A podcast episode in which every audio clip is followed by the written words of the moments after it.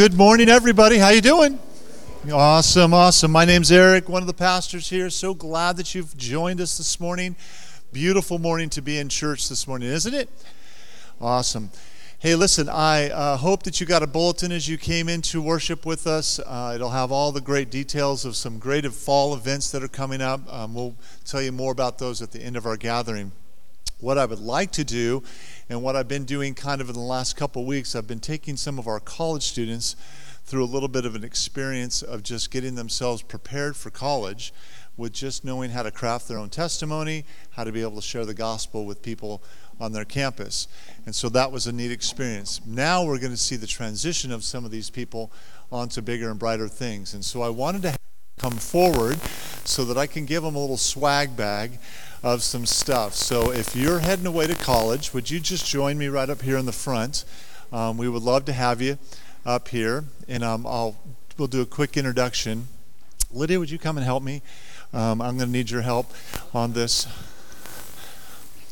So, um, so these little bags right here. Everyone, you can go ahead and be seated. This may take. Oh yeah, this is going to take a minute. Sorry. Yeah, you can stand if you like. It, it's free flowing here.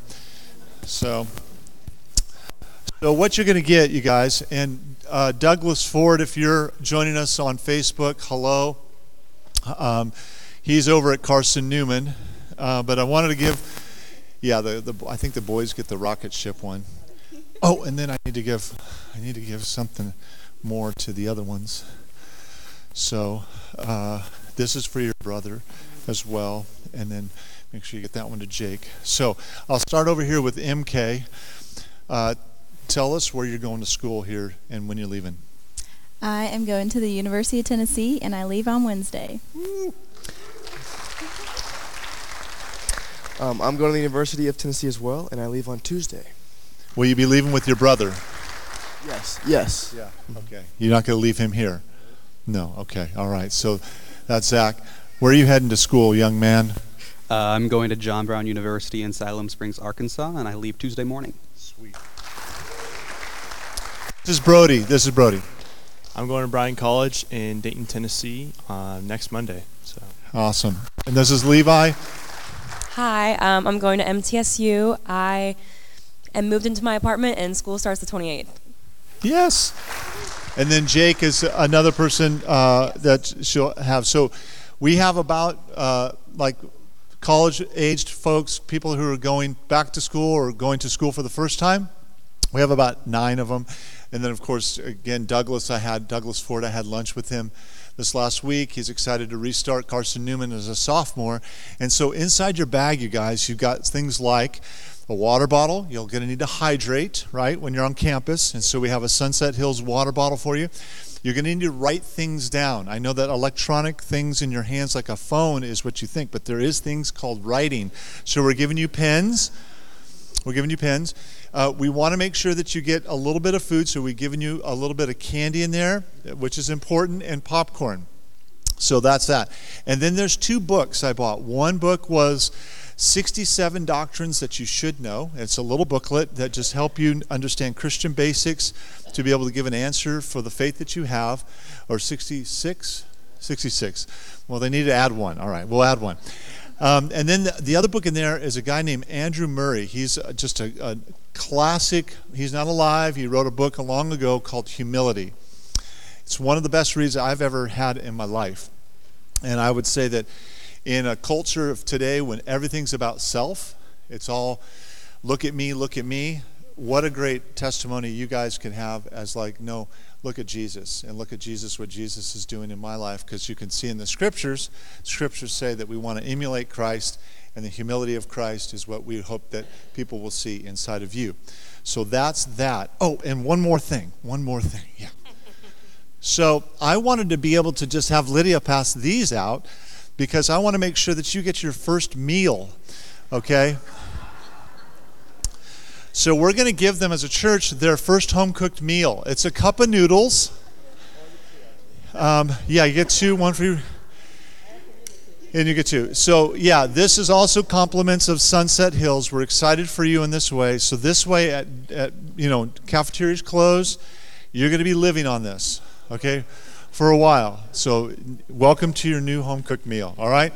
All right, you guys. God bless you. I think we're going to have, uh, before you a time to just pray for him now or later, Pastor? You want to do it before you preach, or I can do it now. Now, awesome. All right, Pastor Steve wants I to pray for you guys. We're pretty cheap around here with these ramen noodles. Yeah, there you go. He's agreed to buy you a steak dinner. All right.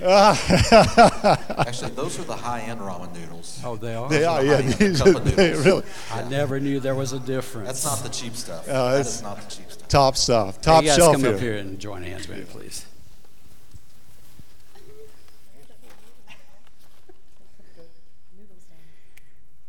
Heavenly Father, we know that this is a big step for these guys. You know, it's a big step for their families, as some will be going off for the very first time. Father, we thank you that their parents have chosen to show them what being godlike is like, being involved in doing life within a church, doing life with you especially. We pray your protection upon them in a very special way. We know they're going to be challenged, and we pray that they'll rise to that. That you'll give these students the words to speak when they are being challenged, the, the, the thoughts to be established in their mind, maybe from long ago when they were in a Sunday school class or when someone shared with them about the gospel of Jesus Christ and what it meant to them that their personality, their, their, their, their testimony would be one that they're able to recall and, and gives them strength. We pray your spirit would be with them. Father, do an incredible work through them while they're there. May their faith be, while it's going to be challenged, may it grow. May, may we see incredible things happen because they are being stretched and they will continue to have that faith in you. Thank you for all that you're going to do. I, I pray, Father, our church will also find ways to stay connected with them so that they know they are loved by their church family. We ask all of these things in Jesus' name. Amen.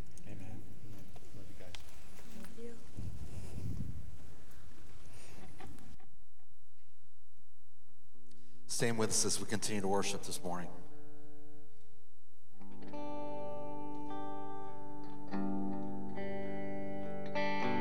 Your grace is enough. Yes, your grace is enough.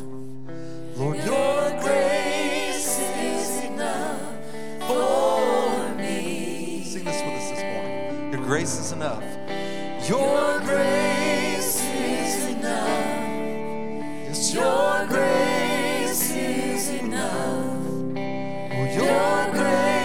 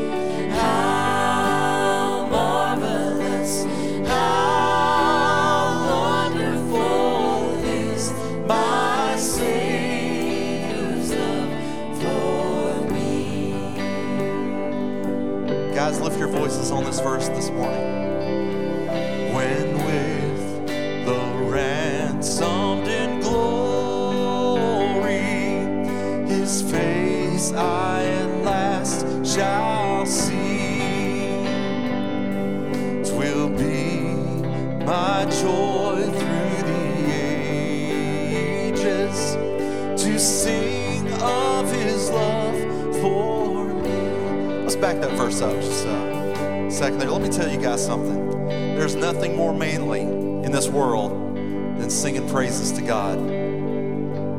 Ladies, you sounded great. Guys, let's step it up and sing this verse like, like it's meant to sing. when with the ransomed in glory his face I at last shall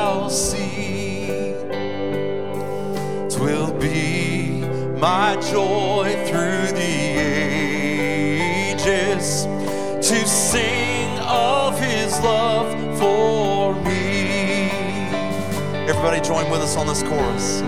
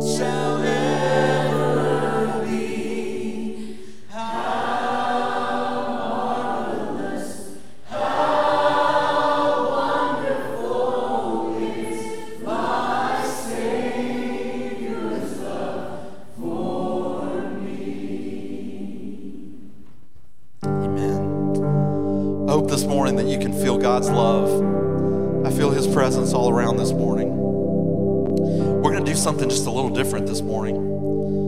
Normally, at this time, we would lead in a prayer.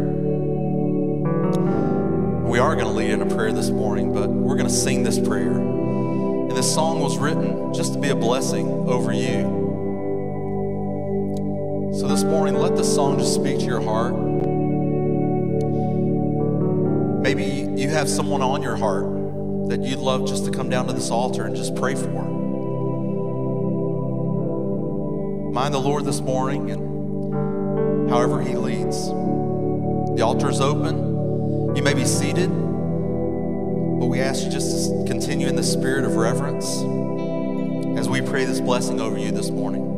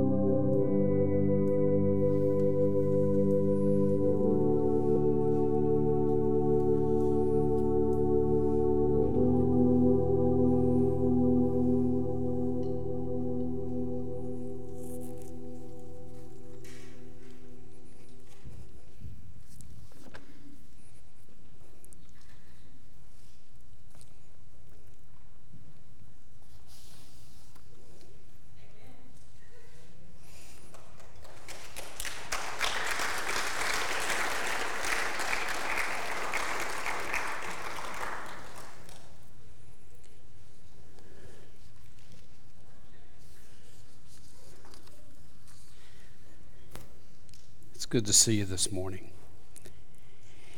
And better than that, it's good to be in this place and listen to the Spirit as He has led us in worship.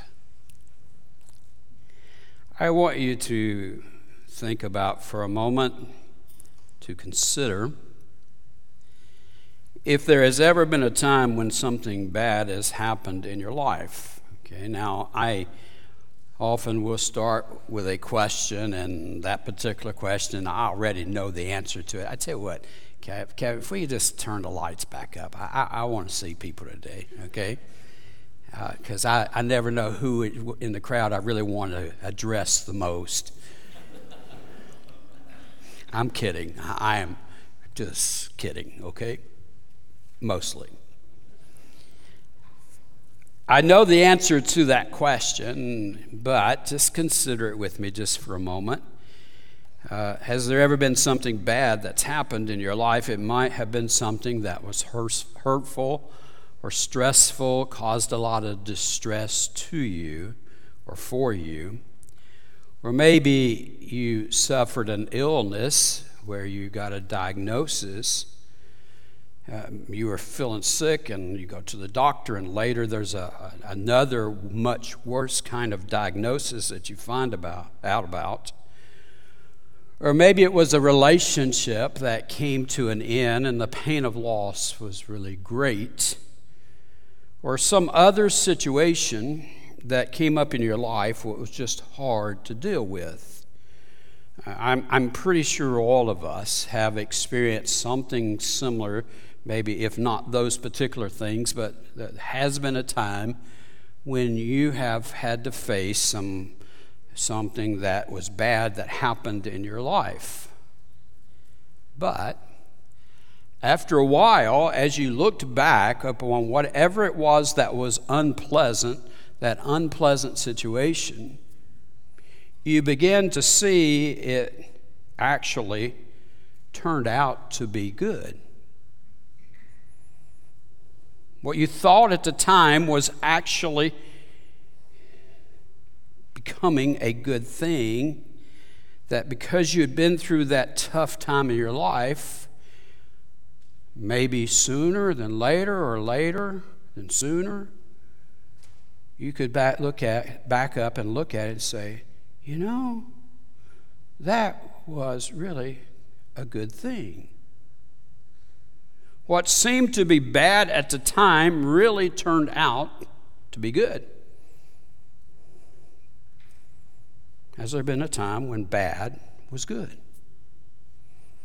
And that's the title of my sermon this morning. When bad is good.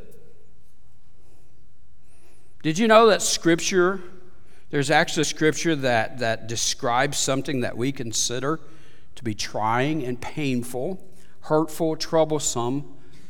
We going through that, that it's good for us.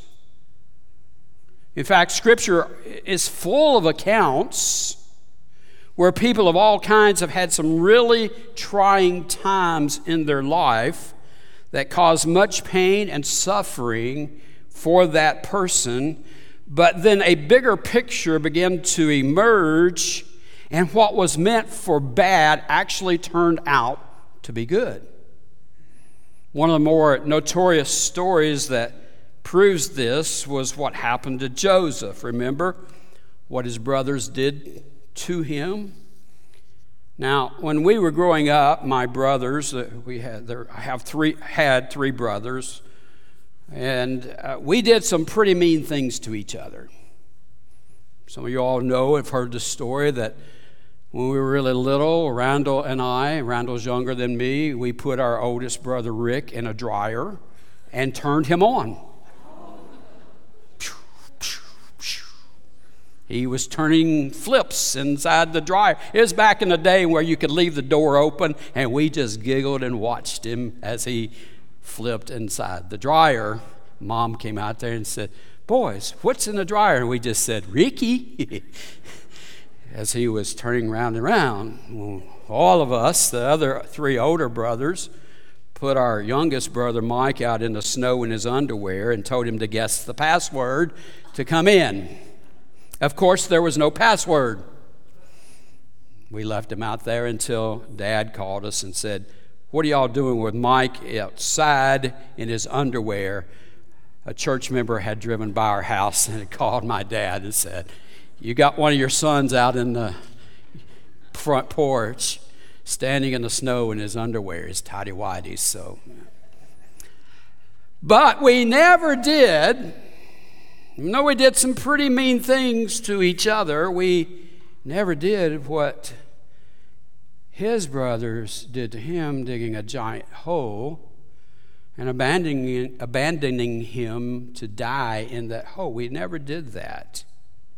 But you remember what Joseph's reply was later when he saw his brothers? You intended to harm me, but God intended it for good to accomplish what is now being done, the saving of many lives. What was bad actually became good. There are times when that happens, when bad becomes good, when God gets involved. If you were here last week or you tuned in to our live stream in my sermon, I referenced a verse from the writing of the book of James telling us to whom we're to go to when we need wisdom. This was the verse if any of you lacks wisdom, you should ask God, who gives generously to all who to all without finding fault, and it will be given to you. There are some incredible verses that, that actually go before this verse that sort of sets the stage as to why people should go to God to ask wisdom. So I, I want to go back and visit those first four verses that are before verse 5. I want to first share a little bit of background to this book of James, just a little bit, that might help us to understand why he's writing this and the practicality of his writing and use that applies not just to the people who were his audience years ago, but to us today. The book of James is believed to be the uh, earliest of all the books written in the New Testament, pre- precluding the um, Gospels and all the other letters that Paul wrote. It's being written to believers who we assume, by being believers, already knew the basics of Christian faith. And it's believed that the author of this is one of the half brothers to Jesus who became a believer after the resurrection. Same James, who would become a leader in the early church, becoming the pastor of the church in Jerusalem. And James is wanting to emphasize the importance of what they had acquired through truth. In other words, he wants them to live out the truth. And it's the same kind of reasons that we find that are applicable today that if you say you believe in Jesus, then live out the, your faith as a believer. The Christian way of, of, of living is not just something we do on Sunday mornings when we gather, it's something that we do all the days of the week, all the hours of the day. It is something, it is who we are. No matter where we find ourselves in society, there should never be a difference between our beliefs and how we act while we're not here. Circumstances should not dictate how we act, and neither should people they should not be able to dictate, or society be able to dictate how we act. Challenges of life, no matter how bad or difficult they are, should also not dictate, dictate how we act. Pressure to conform should not dictate how we act. Our belief in Jesus and his calling on our lives is the compelling reason as to why we should act the way we should. And James expects faith that we have applied that we have acquired in our lives. It's not just something that we have, it's something that we do. So let's get into this book that James writes, and he starts identifying himself. James, a servant of God and the Lord Jesus Christ, to the 12 tribes scattered among the nations. He tells exactly who he is. He doesn't have to spend a lot of time on this. It's basically, I'm James. People knew his identity. And then he identifies to whom he's writing the 12 tribes scattered among the nations, and he says, Greetings. These 12 tribes, referring back to the tribes of Israel, they have been persecuted in Jerusalem and throughout Israel. And because of that, they began to leave, running from their home country because of the pain that they're enduring and the persecution for making a choice to follow Jesus. In other words, it's costing them something to follow Him. It's a hard season in life. One of the reasons James mentions this is in recognition of the people because they're needing some direction, they're needing encouragement in the face of this persecution that they're experiencing. And rather than kind of kind of easing into the conversation, he gets straight to the point. It would kind of be nice if he would sort of do like Paul did. It's like comment on them, how, how they're doing well in situations. But he, he just, he gets in there. He doesn't fool around with any soft teaching. He, he goes into it and gives a greeting. And, then he goes into what I believe is one of the most challenging types of, of lessons to learn in a life of Christianity. What do we do with pain and suffering that we encounter in this life? How do we deal with it and still show our faith Christ? And He says, here it is. And the scripture describes bad as good. Count it all joy, my brothers, when you meet trials of various kinds. Now, that just doesn't seem to fit. If you're getting tested, if you're going through trials, if you're feeling a lot of pain and hurt, count it all joy. We are so familiar with this verse, aren't we? We probably could almost quote it as to what James is saying.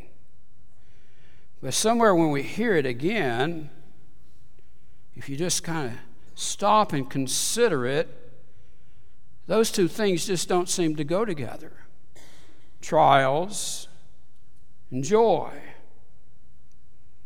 Totally seems like an oxymoron, like two things can't be true at the same time trials and joy. When was the last time you encountered a trial? Uh, you were met with adversity and you counted it as an opportunity for joy. Just doesn't seem like the first response that pops into your mind. At least it doesn't mine a few weeks ago. Lynn and I were about to leave to go camping to our favorite state park. We're going to spend some time up there. And that morning, I'd spent getting ready, the camper ready, loading it up at the back of our home, and I had not walked out in front of the house yet. And when I did, I discovered that this large branch had fallen out of this humongous pine tree that we have right at the corner of our driveway. And this, is, this, this branch was at the very top, and it was too heavy, and, and somehow it had survived all the storms we'd had before that, but that, that particular night, for some reason, it turned loose and came crashing down and covered the driveway. The, the butt end of it got caught on the cable lines that run in front of my house. So it was leaning on the cable lines, and I'm looking at it, studying it, and when I discover this, and I'll admit the thought of joy wasn't the first thing that entered my mind. I didn't think to myself, wow, isn't this incredible? This is an opportunity for joy. I had no neighbors out there watching me celebrate the fact that this was now interrupting my vacation. I couldn't get the camper out. When you've had something totally unpleasant and disheartening happen, is your natural response to count it as joy? Probably not. At least it's not from me. Anything but. It's more like, ugh. Misery feels more like disgusting. Or here we go again. I can't seem to catch a break. Nothing like, I'm so glad this happened to me so I could have some joy today. Just doesn't seem to work that way. And so when we come to church, we hear this verse from James that says, We have bad stuff to happen in our lives. He says, It's an opportunity to count it as joy, and our natural response is much different from what James is teaching us. And The Christian response should be. There's some tension there. So, what I want to do is, I want to break down this verse and the next couple afterwards. We're going to look back at this and begin to tear it apart and see if we can learn a lesson from it today. Count it all joy. What does that mean? It means really to consider it, weigh it up. It's an awesome word that means to literally press your mind down on it, to calculate it. When I'm going through some of my toughest trials and they seem to be coming all at once, I need to step back and calculate, weigh it out, think through it because I really can't come to a joyful conclusion about trials without first considering it.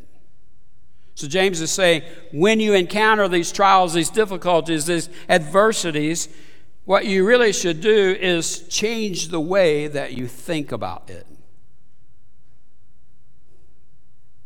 Start to turn from what has been your normal way of dealing with these types of situations that are painful and aggravating and maybe defeating. There's no good in this to a way of thinking, truly, could this be?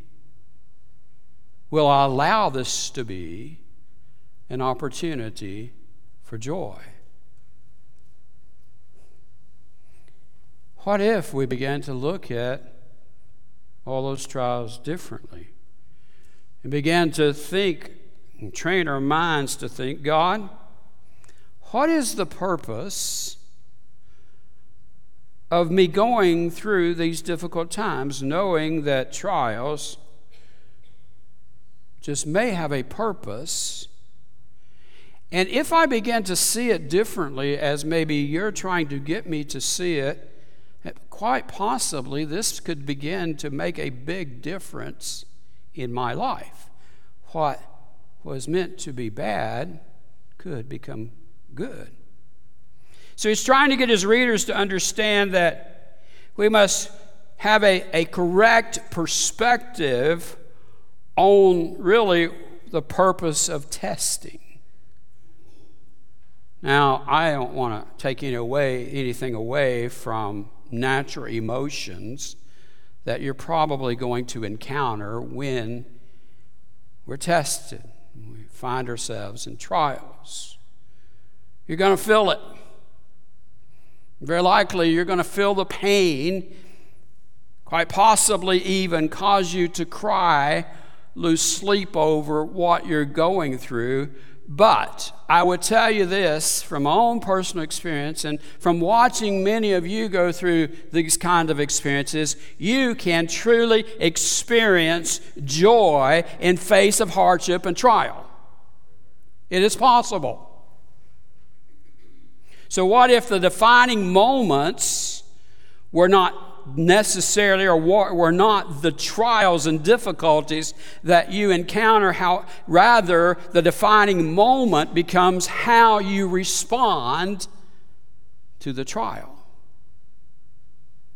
James is telling us to have joy in the midst of trials. Count it all joy one of the reasons why maybe it's so hard for us to hear this is because he says, when he says joy, we may think in terms of joy being happiness, which it's not. Happiness is a far cry away from the subject of joy. Joy is something that is so much deeper. There's something better, there's something more than just happiness. He's saying, in the midst of that, there's an opportunity for you to experience this deeper than happiness, this thing called joy.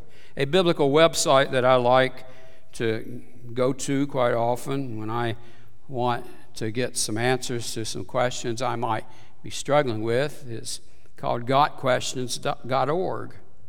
Gotquestions.org gives the definition, this definition of joy. It says, Joy is the natural reaction to the, uh, let me insert some words here. It, it goes to the natural reaction to the work of God, whether promised or fulfilled. Let me back up and insert this. Joy is the natural reaction for the believer to the work of God, whether promised or fulfilled. It is what we feel when we're at that point to where we have nothing else to do but put our ultimate trust in God and watch Him allow and do His work in us and through us. I'm pretty sure that you cannot obtain true joy unless you have Jesus in your life. I think you're stuck with the thing called happiness, which is more of an emotional response, a roller coaster ride, uh, the events affecting you day in, in and day out. But is that that belief, that, that relationship with Christ that takes it to a whole new level. Let me expand the definition a bit. Joy is a natural reaction for those in Christ that we may obtain as we experience trust and live in the person of God and what God is doing in and through us. That's what joy is. It, we can't ha- help but have joy. It becomes a, a natural response when we consider it, when we back up and we begin to calculate it and we begin to see God working into it, that's where the joy begins to rise up and takes us to a different level. Now, you have to understand this where does ultimate joy come from? Now, I mean, there's kind of the joy that we deal with. I, I, I'm having the chance to be with all four of my grandsons this afternoon. They're going to celebrate, I, I think they're celebrating our anniversary that happened last year. You know, it ought to be my birthday, but they're celebrating the anniversary. Or last week, I said, meant. So we're going to get together. Oh, and by the way, did you know that Lynn and I have a number five grandson on the way? Yeah.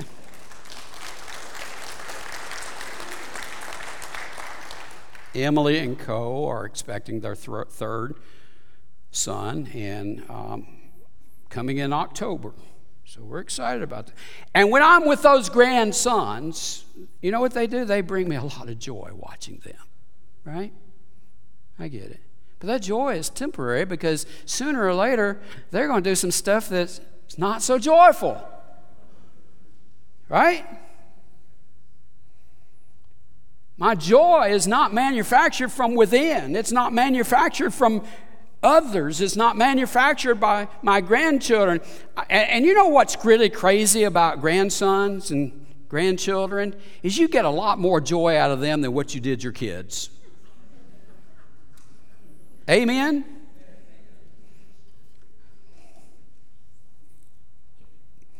Where does joy come from? It's really a simple answer. It comes from God. It's supernatural. Only God can give you true joy even in times when I don't understand how he does it. And quite honestly, there are times when I can't explain it. It's joy that comes in the person of God who moves in my time of trial, our time of trial. It's not exclusive to me.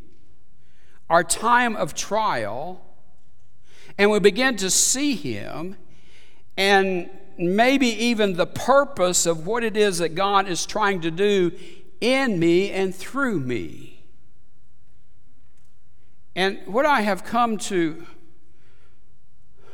see in my own life is the more I experience God and lean on Him, the more that I can trust Him in both the good times and the bad times. And the more that I trust Him and live in Him and in His promises, the more I experience com- contentment and peace, calm and delight and joy. If you've ever experienced this kind of joy, then you understand what it is that James is teaching.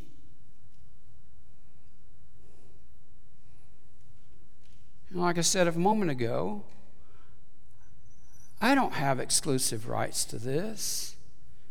It's available to every believer and follower of Jesus Christ.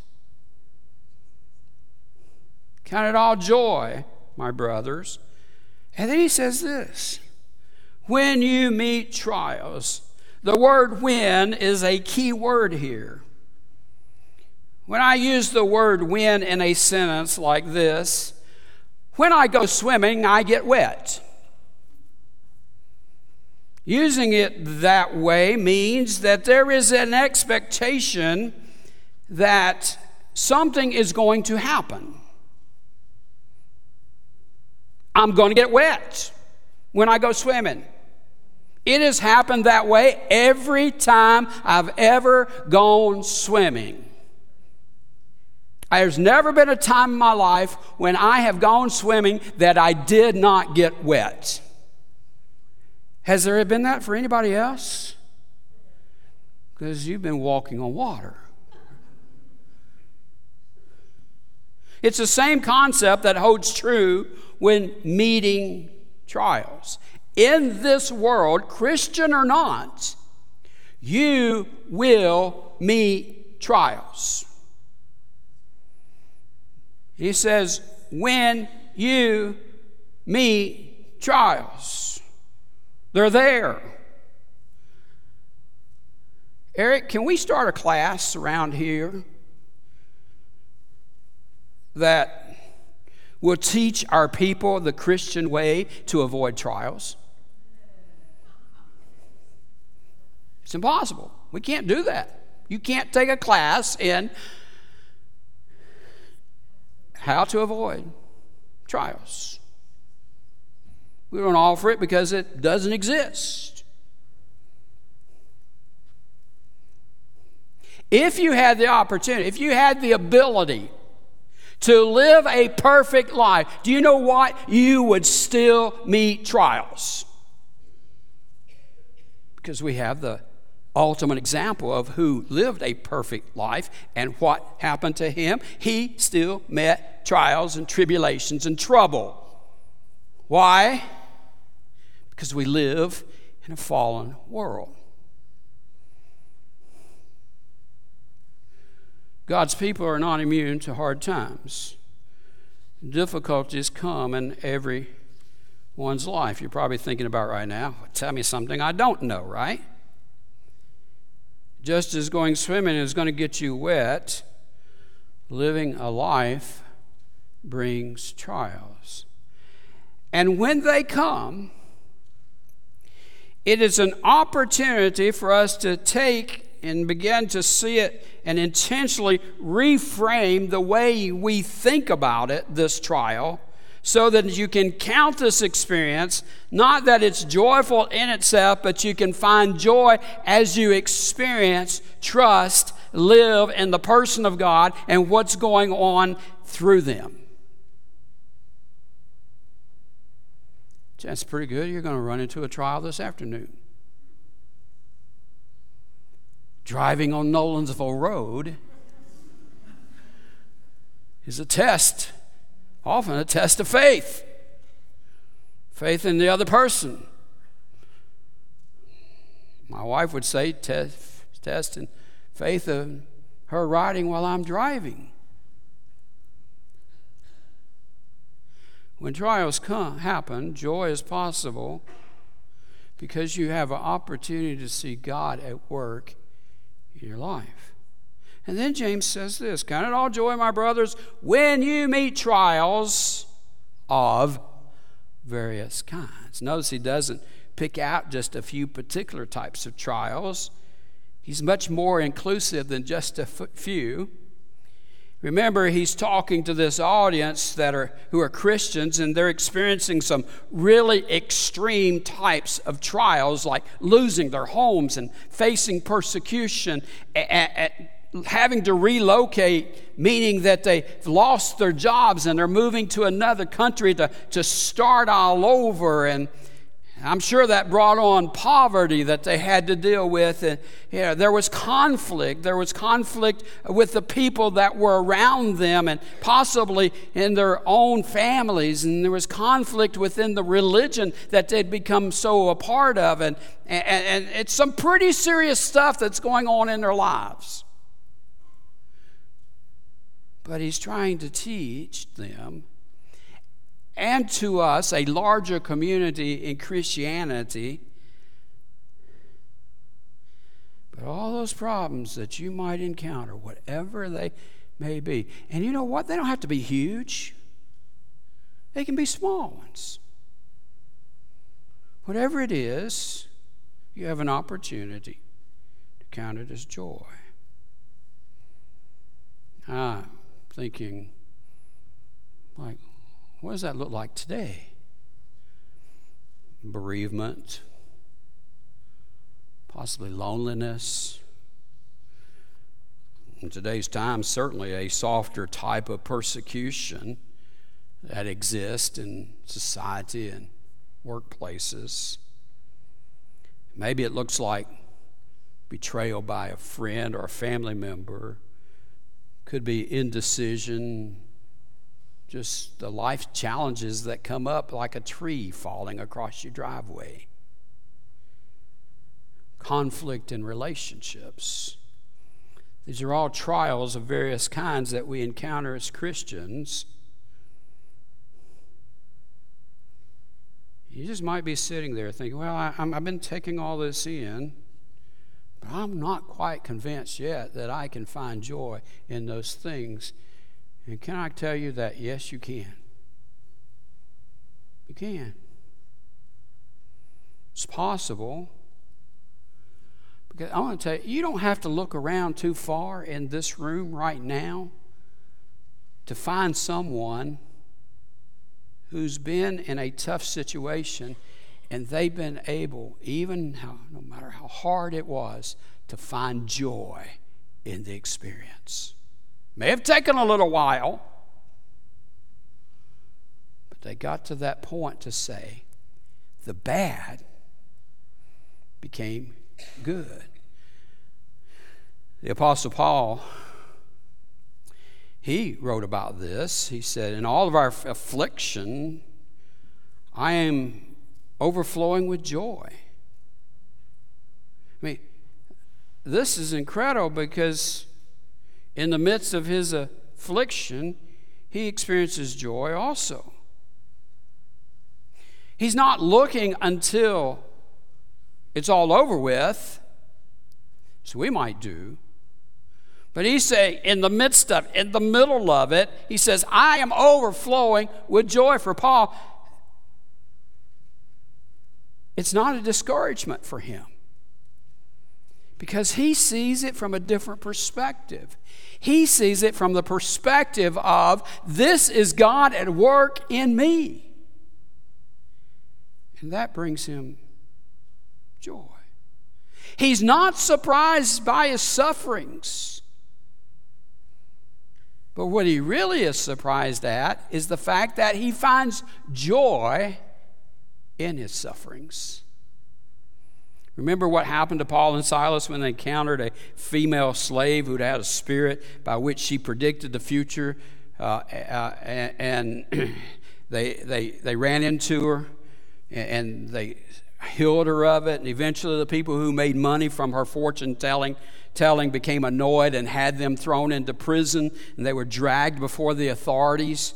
Uh, and the order was given to, to strip them down and then flog them.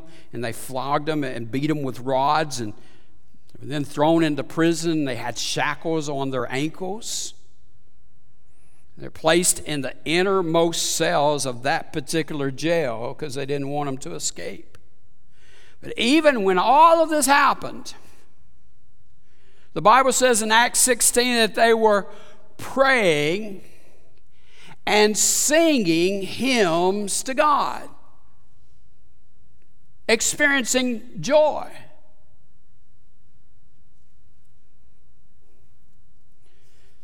Back to James, he doesn't just end with the admission of having joy in the midst of trials as if it was the end result. He goes on to explain that there is purpose in why this is to happen. He explains it in verse 3. Because you know that the testing of your faith produces steadfastness. The reason why you know that you can count it joy is because you know that the testing, the trials, is going to lead to a greater purpose. And the effect of your testing of your faith is going to produce in you something called steadfastness. We don't use that word very much in our language today, but it's something that you want. I mean, it'd be perfectly fine for you to go to a restaurant today and just, you know what? I, I have discovered that I want some steadfastness. You know, it's okay. It's amazing how Paul almost says the very same thing when he writes to the Romans. We rejoice in our sufferings, knowing that the suffering produces endurance, steadfastness on James's part, and endurance on Paul's part that there's an end game to the trials and suffering, it's endurance. Suffering matters to the Christian, it counts for something. There's a reason for it. Now, suffering to the non Christian is just that it's just merely suffering. Human nature longs for us to have comfort and peace. We, by nature, will avoid suffering at all cost. I don't want to suffer.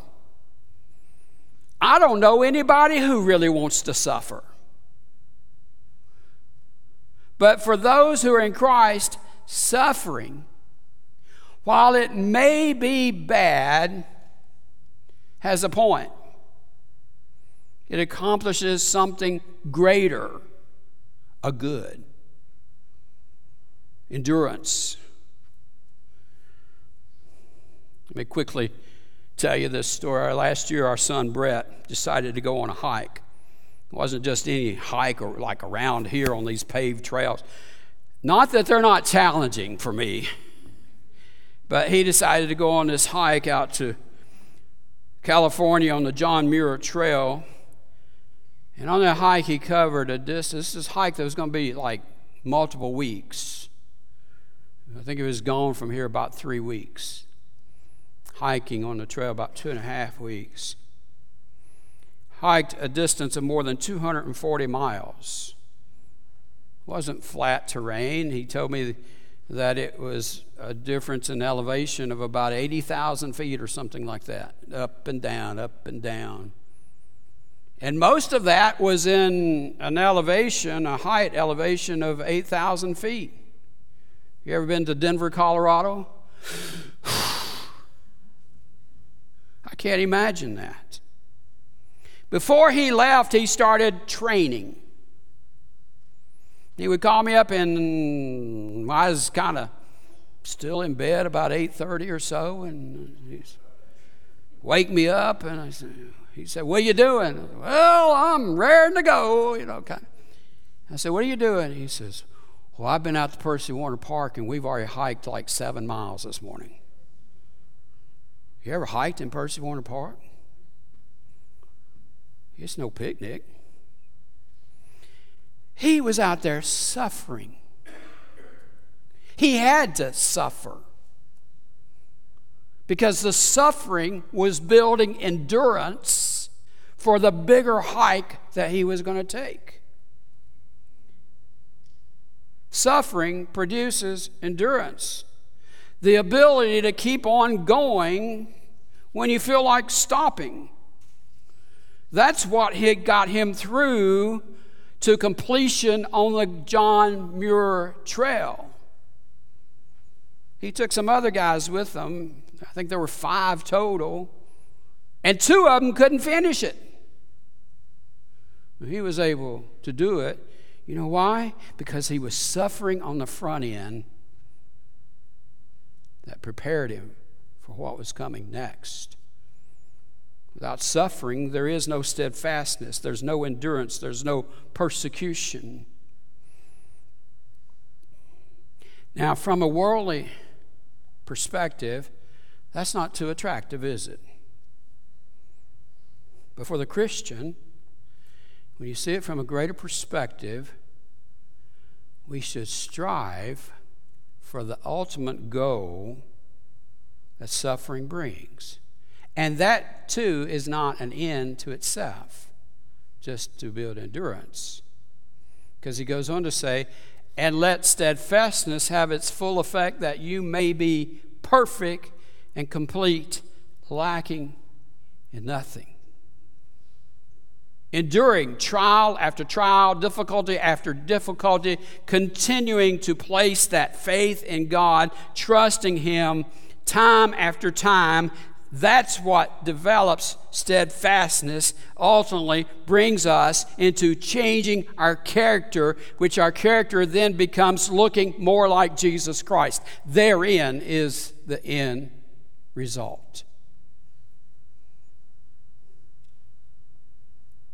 We're able to view trials and sufferings through the lens of becoming more like Jesus. And when we get to that point, oh, the joy begins to fill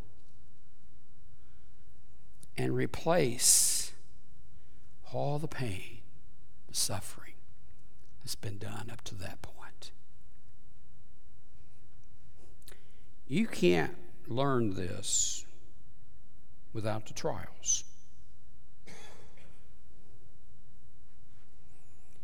And then finally in verse 5, which takes us back to the verse I started with, the verse from last week. If any of you lacks wisdom, you should ask God, who gives generously all without finding fault, and it will be given to you. Wisdom to navigate the trials through the pain, through the suffering, with an end result that's becoming more and more like Jesus. You see why he says, if you lack wisdom, you've got a place you can go to. It's encouragement to those people who are living through suffering. So the question is today will you begin to see trials? As an opportunity for joy because you start to realize that the ultimate purpose of that is to build endurance that makes us look more like Jesus. Or, yeah, there's always a choice. Will you let the trials beat you up, put you to a place of turmoil, worry, and defeat.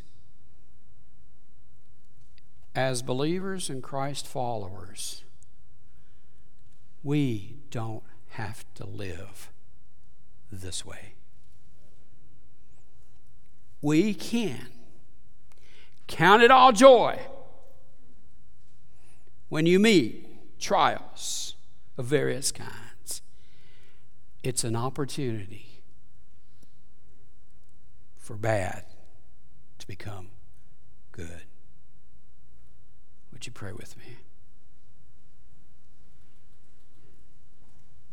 I know, Father, there's some folks right now who are in the midst of trials and heartache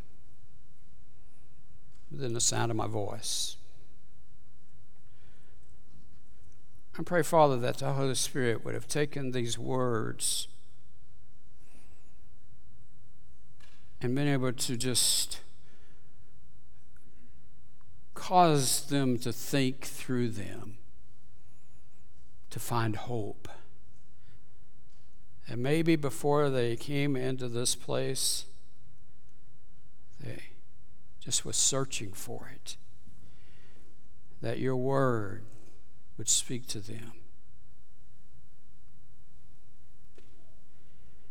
There's one here, Father, that's struggling. Father, I just pray that they'll turn it over to you. Maybe by just cause, pausing right now and praying, Lord, I really am needing some joy because I'm in the midst of these struggles and I want to get to that place where I see you working in my life and turning that hard ache into something better to see the purpose of you.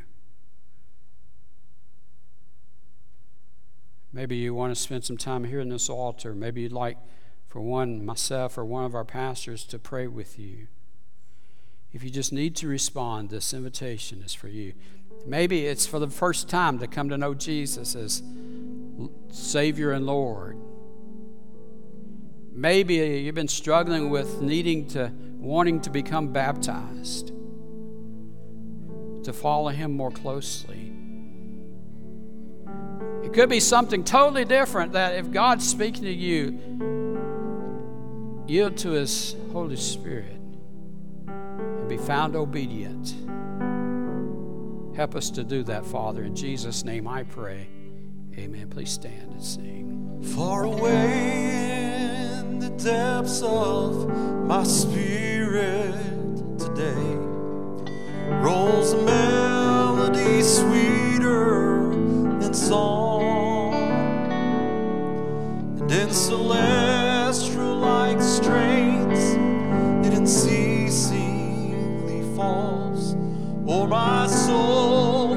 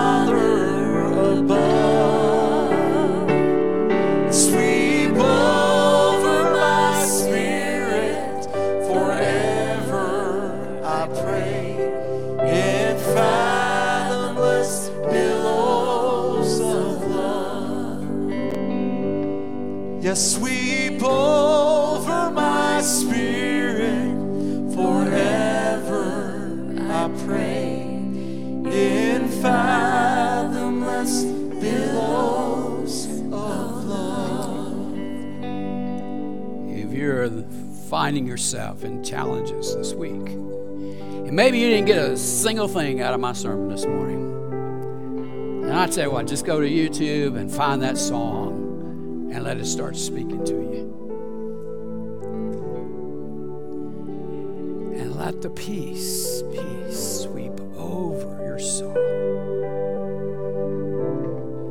Help us, Father, do that. To find peace in your presence. And all the church said,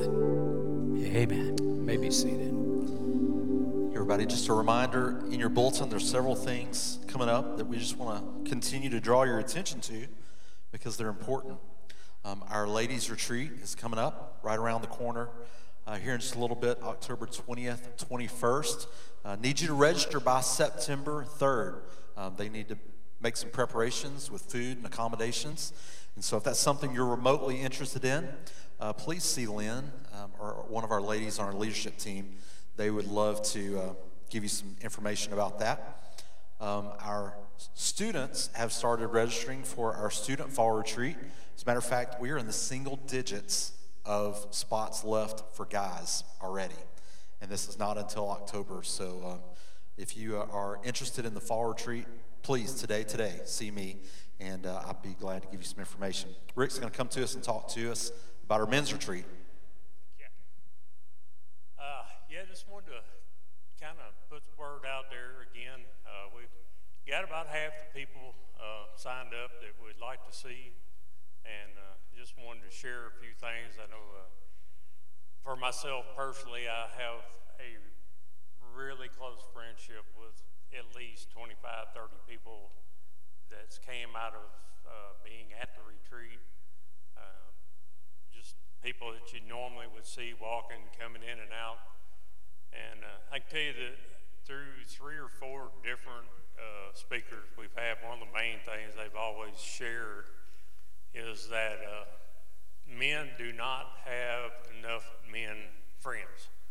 Uh, there's not enough fellowshipping, and, and we, we kind of squash that there because you're going to have time. You'll be sitting around, uh, you know, off times and uh, getting to talk with people that normally you just pass running in and out. And so, like I said, I've got a lot of good friends in here that uh, I, you know, have made at the retreat. And uh, so we, we want to, you know, if you're high school, you know, senior whatever, on up, kind of, that's, you know, we'd love to have you there. Uh, we'll be doing a lot of things with this woodworking. If you've seen the really nice pins that Steve makes, uh, I think we're going to be doing that again.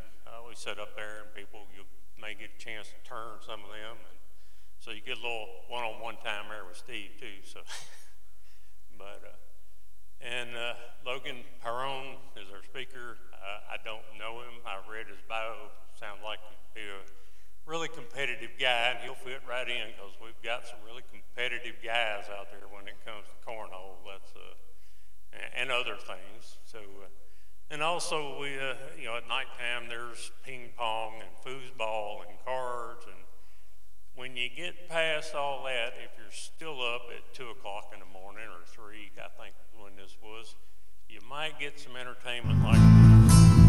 You can do this if you try.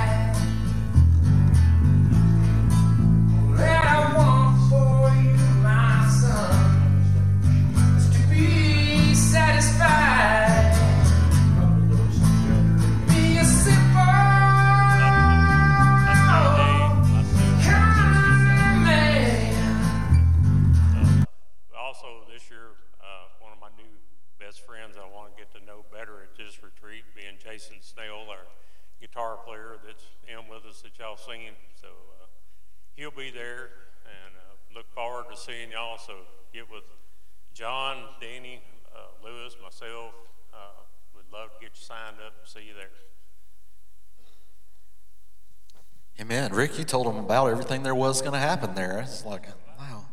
Students, I'm not telling you anything. You just sign up. You sign up. It's all going to be a surprise. Here, really fast, um, Coat Drive is happening right now um, as the weather begins to turn the corner. That's something that our ladies are really proud of. They provided so many coats in the past and uh, want to do even more this year. So uh, come and, and join them for that. Soup of the Purpose, Monday, September 25th. Uh, all, all the best, all your favorite kind of soups will be here. So I hope you'll be here too. A lot of great things going on this coming Wednesday morning. Don't forget our prayer time, 1030.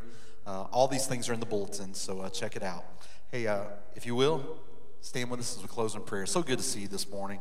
I hope it's been good to be in the house of the Lord today for you as it has for me. Lord, we're so grateful for your plan for our life, God because we live in a fallen world and because we're broken people, God, we know that that plan involves trials. And so, Lord, today as we, Lord, step into those trials, Lord, let us just uh, let it let us have just a different mindset and uh, not be be begrudging as we encounter those things and work through them. But Lord, realize that you're just trying to prepare us to look more like you. I love that message. Lord, in everything that we do, let us reflect your love and to all those that we come in contact with on our mission field.